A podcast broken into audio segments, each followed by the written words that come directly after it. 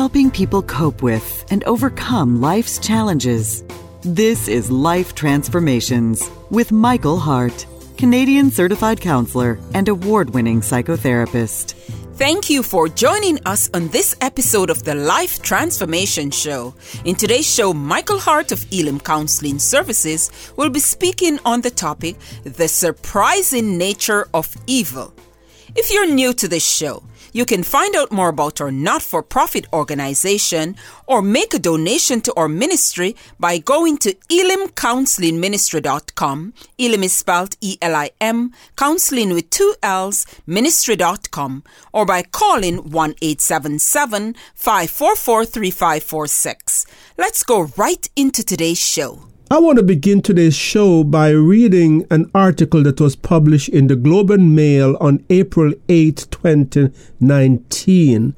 And the article reads as follows the night that Dr. Elana Fric Shamji was killed, her 11 year old daughter woke up to the sounds of her parents fighting in the next room. She heard banging and then her mother scream and then silence. When she wandered into their bedroom to investigate, her father ordered her back to bed. On Monday, the now 14 year old laid eyes on her father, Dr. Mohammed Shamji, for the first time since that night in November 2016, listening as he pleaded guilty to second degree murder in the death of her mother. She and her younger sister were among dozens of family and friends of the slain mother of three, an associate professor at the University of Toronto and beloved family physician in Scarborough, who filled the courtroom, each one donning a purple ribbon as a symbol against domestic violence. Dr. Shan Dr. Shamji, too, had been a reputed neurosurgeon, and although these closest to Dr. Fric Shamji knew about their issues in her marriage, the couple's social media profile plastered with photos of glamorous vacations and ambitious long distance races suggested an idealistic home life.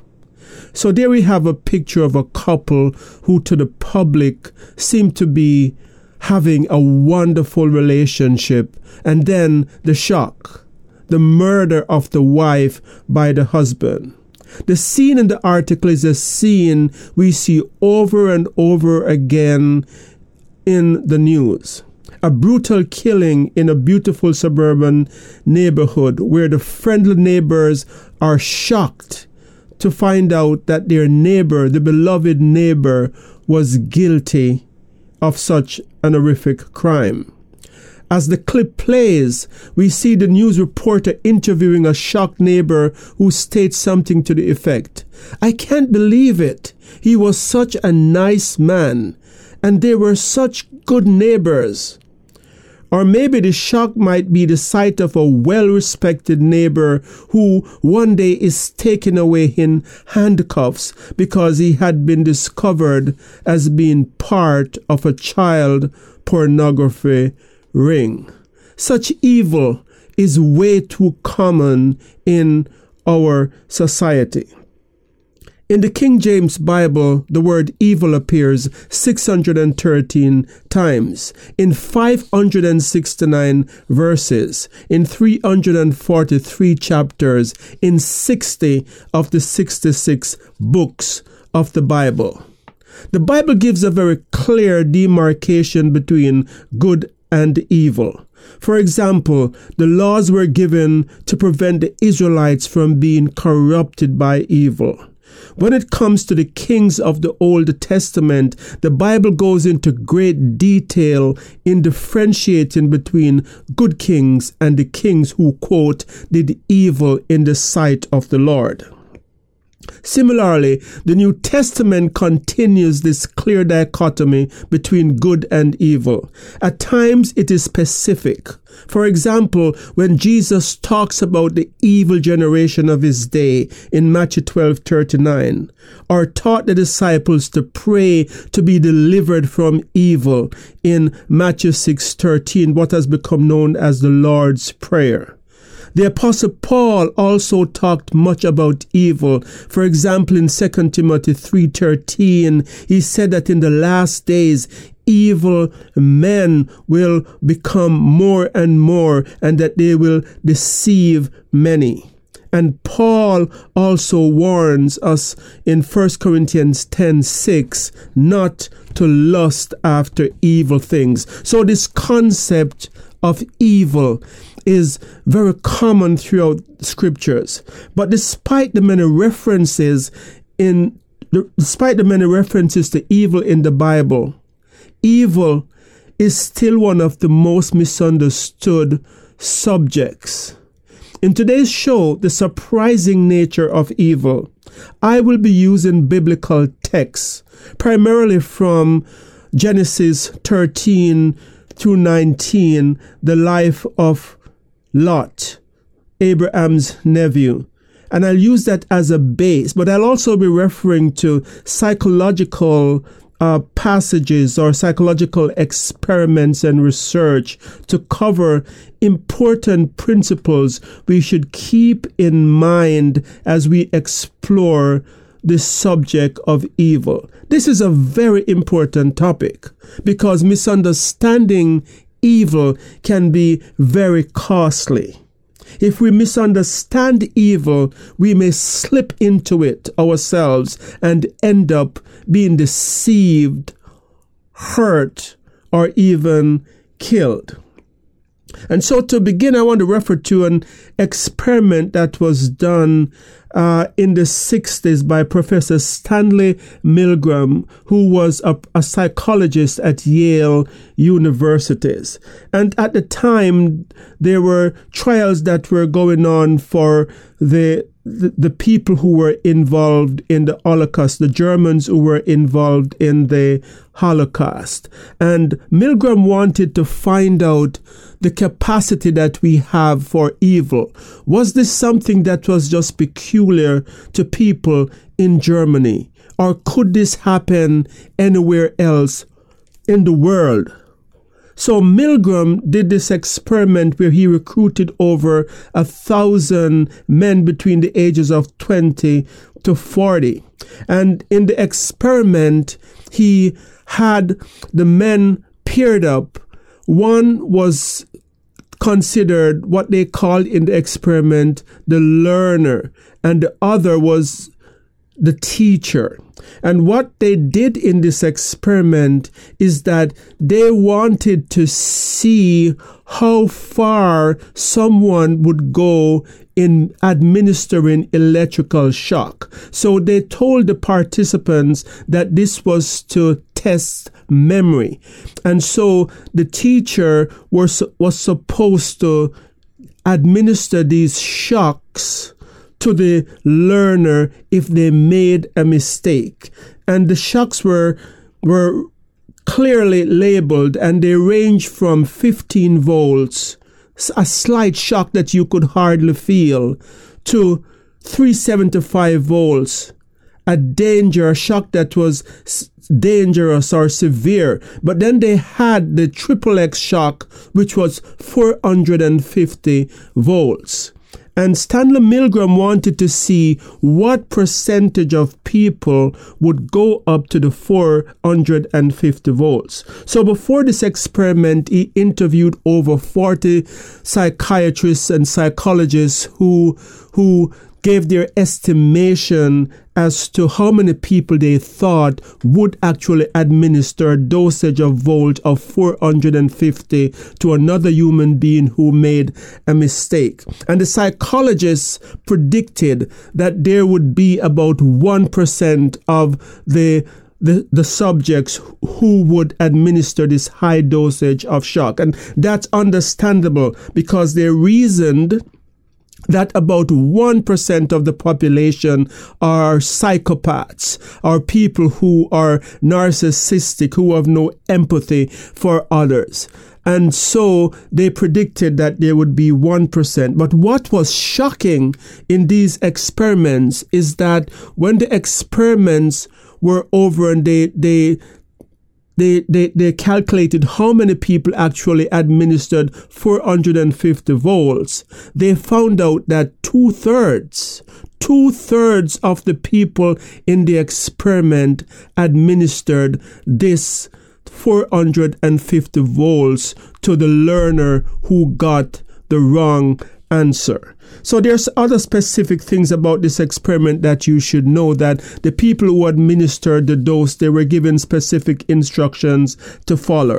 And there in the experiment were, was a supervisor who was encouraging them not to hesitate but to go ahead and to go to a higher level if they if the person got the answer wrong. And some people, the, the one third who didn't go ahead, uh, quit because they said, No, I don't want to be responsible for this person's pain and suffering. The person who is the learner was actually a confederate of Dr. Milgram, and he's a man by the name of Dr. Wallace, and he was screaming, I'm going to have a heart attack, I'm dying, don't shock me, as they were administering higher and higher dose. But still, two thirds of the people in the experiment went to this higher dose. So this result was very shocking indeed, no pun intended. And I think it's a wonderful way to, or a very fitting experiment to lead into the first of the five points that I'm going to be covering tonight as we cover this topic, the surprising nature of evil.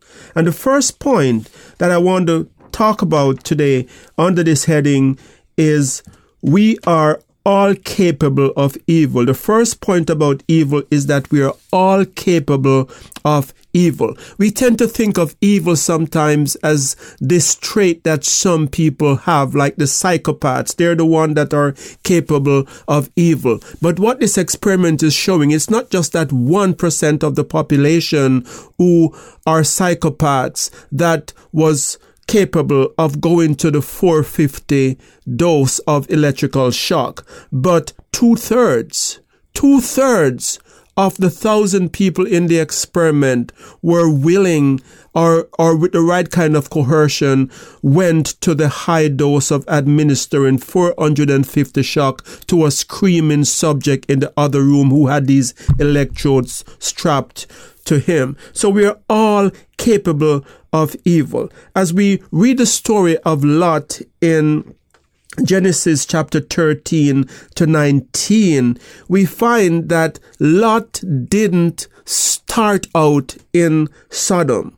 When we read that text, we are told in Genesis 13 12 that Lot is Lot pitched his tents near to Sodom.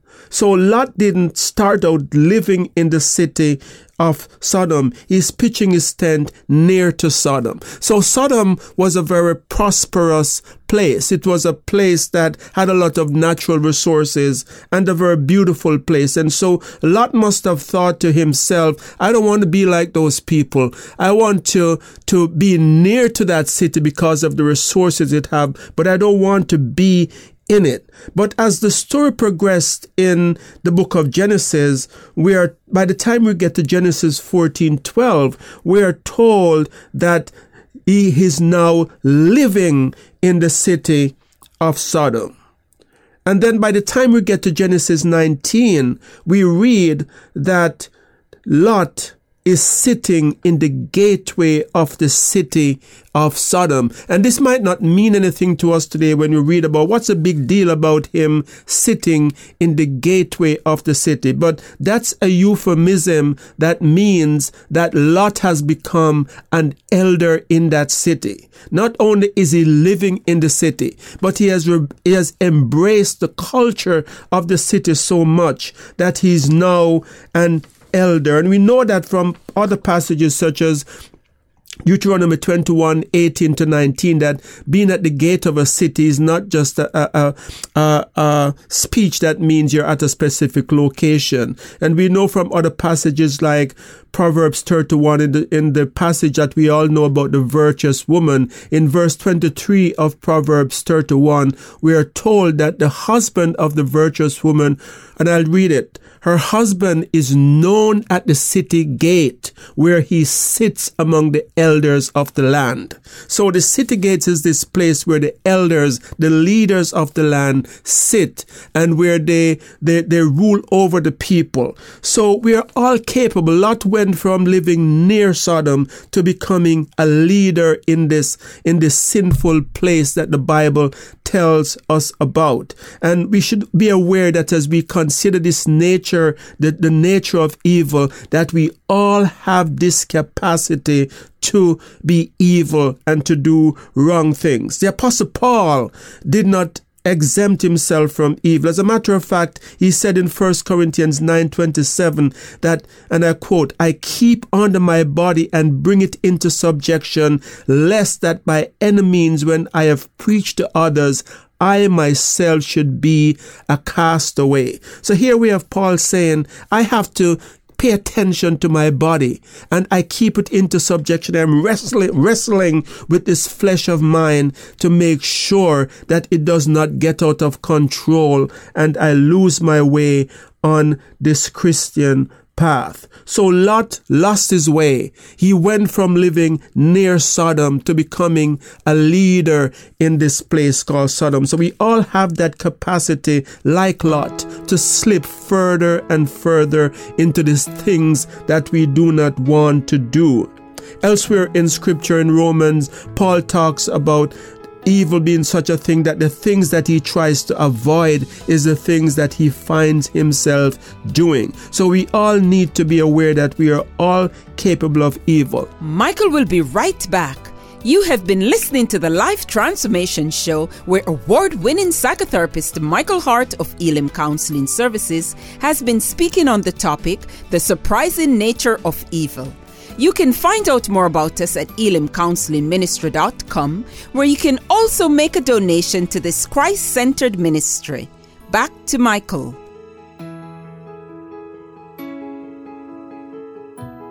The second point about the surprising nature of evil is that evil does not appear as evil. Sodom is a beautiful place, prized land, and a, a, place that is coveted. We are told in Genesis that there, there were, were kings that raided that area and took Lot captive because Lot was living in that place. So for a place to be the envy of other kings, it must have been a prized land. So evil doesn't appear as evil. Likewise in Isaiah, we, we are told that Lucifer, who became Satan, that Lucifer was a, one of the angels in heaven and that the name Lucifer implies radiant brightness. So despite the fact that when we think of evil, we think of something that's dark and, you know, the, the pictures of evil that is portrayed in the movies,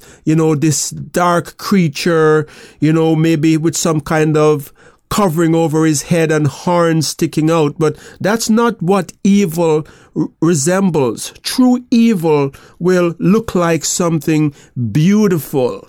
And we're told that Lucifer was beautiful. He was an angel in heaven. So evil may appear as a church, evil may appear as a pastor, and evil may even appear as an angel. And we know that from scriptures because the apostle Paul tells us that the, the devil himself will appear as an angel of light. So we should keep in mind as we try to be on the lookout for evil that this, the very thing that might attract you, the very thing that might seem safe, is the very thing that could be considered evil. So Paul in 2 Corinthians 11, where he talks about Satan masquerading as an angel of light, said, and I'll read here from verse 13, He says, For, for such people are false apostles. Notice, he's talking about apostles, but he's saying such people are false apostles. He didn't say they were robbers or he didn't say they were thieves. He said they were apostles, but false apostles, deceitful workers, masquerading as apostles of Christ.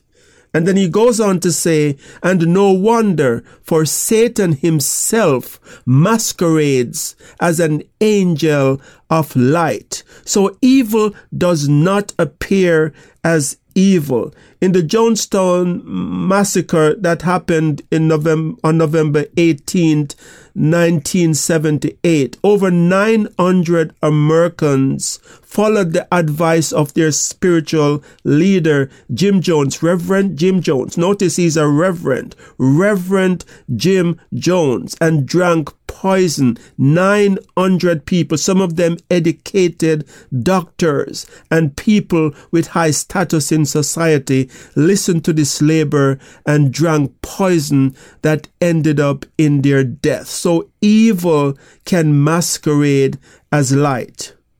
My third point is that evil begins with a lack of self awareness. You should stop to ask yourself, what am I doing? Who am I with? What, why am I near this place? If, if Lot was being self-aware when he was pitching his tent near this sinful place called Sodom, he should be saying, why am I here? Why am I in this place? Am I being influenced? Am I being drawn to the culture of this evil place?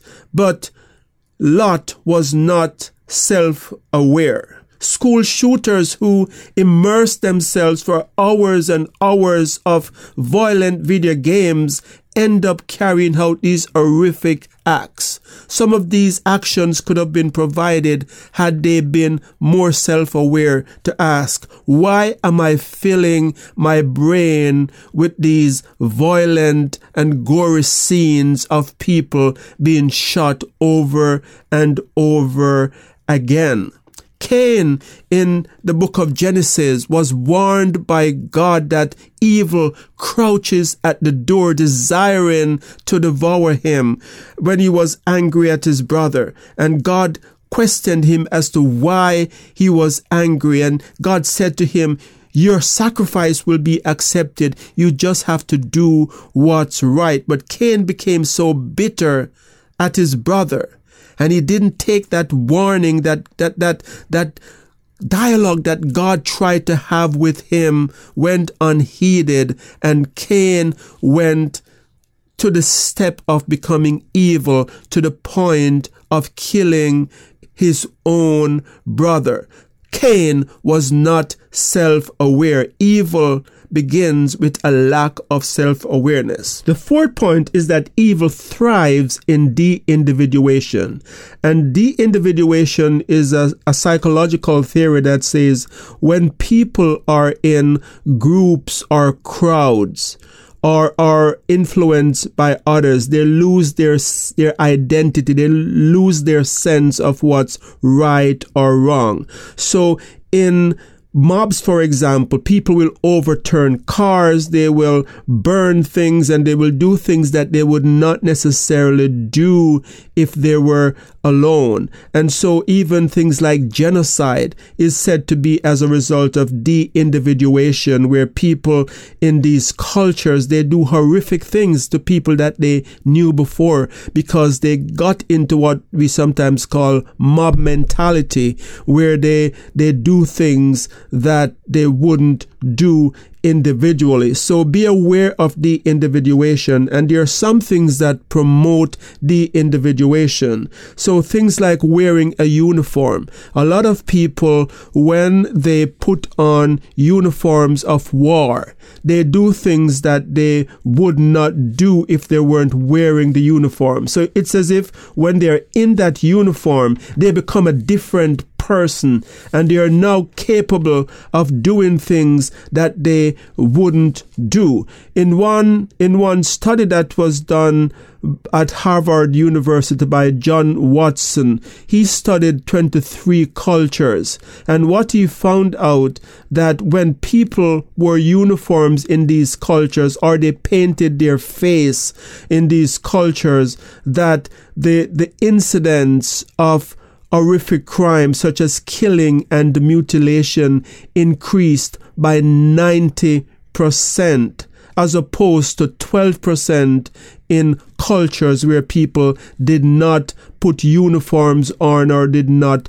paint their face. So, another thing that can lead to de individuation is darkness. So, darkness, people will do things at night that they would not necessarily do in the day. So, darkness forms this kind of a mask. And we see this in the story of Lot, where we are told that when the angels came to the city and that they went into Lot's house in Genesis 19 that the men of the city came during the night and started knocking down, knocking on Lot, Lot's door and asking him to bring out the two men who they thought were men but were actually angels, to bring out these men that they might have sex with them. And this, there is this mob mentality that's happening there because it's night and they're, they're asking for this terrible thing to take place.